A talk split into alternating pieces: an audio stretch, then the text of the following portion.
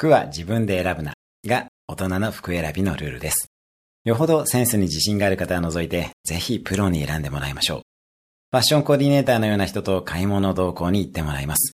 予算を伝えれば、その予算内で選んでくれるので安心です。